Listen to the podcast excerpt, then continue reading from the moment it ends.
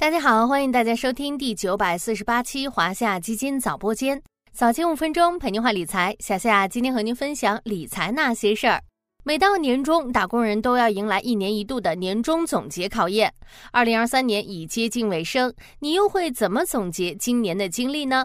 这几天有关 AI 代写年终总结的话题热度不下，引发了一场有关 AI 创作边界的讨论。今天小夏也要来做一个有关 A 股市场的年终总结，不用 AI，纯纯人工，看看二零二三年 A 股的关键词是什么。面对具有这些特征的市场，作为投资者又该如何应对？关键词一。一波三折。打开上证指数二零二三年的 K 线图，你会发现今年市场走势是比较曲折的。前五个月行情整体呈现蜿蜒上升趋势，上证指数全面最高点为三千四百一十八点九五点，出现在五月九日。五月中下旬开始，市场进入震荡回调节奏。九月后回调加剧，上证指数年内最低点为两千八百八十二点零二点，出现在十二月二十一日。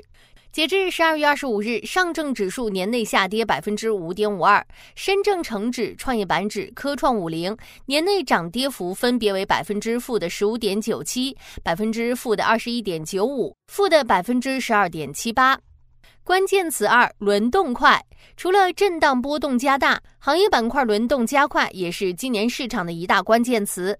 从年初的 AI 中特估，到年终的煤炭、汽车，再到近来的 TMT，市场很难有一直持续的热点，颇有些大家轮流挑大梁的意味。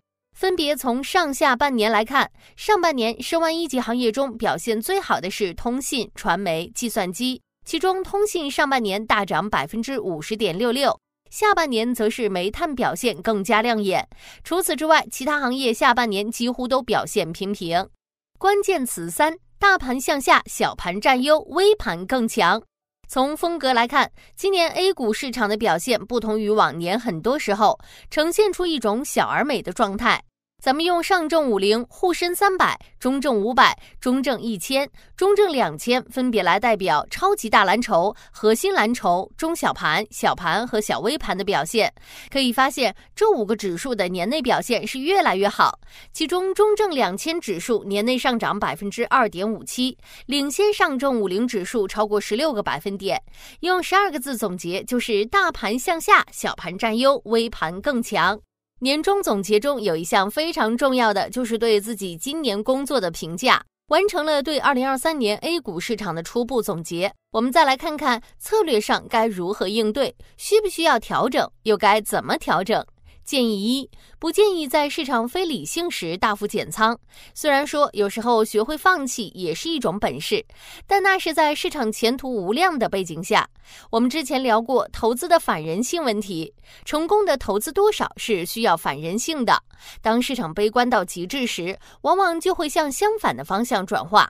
所以，我们并不建议大家在市场并不理想的时候去做大幅减仓割肉的操作，以免倒在了黎明前。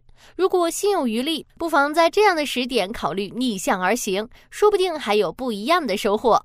当然，如果你目前的亏损已经严重影响了生活，饭也吃不下，觉也睡不着，那么可以主动做些调整。比如减掉一些权益基金，去配置一些纯债基金，让自己的持有体验更加舒适。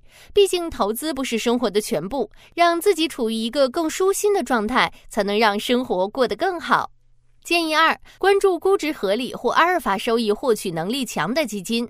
如果有些小伙伴想要适当调整手中的配置，那么以下这几类基金或可以列入考虑。一是持仓估值合理、基本面良好、顺应未来趋势的指数基金或行业主题基金。估值合理、基本面良好意味着安全边际相对较高，而顺应未来趋势则更容易受到资金关注。当催化来临时，或许就有望成为市场下一阶段的焦点。二是行业景气度见底或政策利空出尽的行业主题基金。我们常说的估值和业绩的戴维斯双击，往往就会出现在这些行业中，拉动板块上涨。三是获取阿尔法能力较强的主动型基金。对于主动管理型基金而言，基金经理的投研管理水平是决定基金最终收益的重要因素。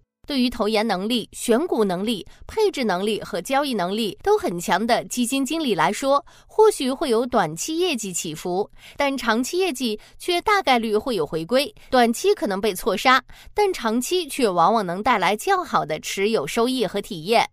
这就是小夏给大家做的市场年终总结和应对建议，希望能解决您当下的困扰，并对您的投资决策起到一些帮助。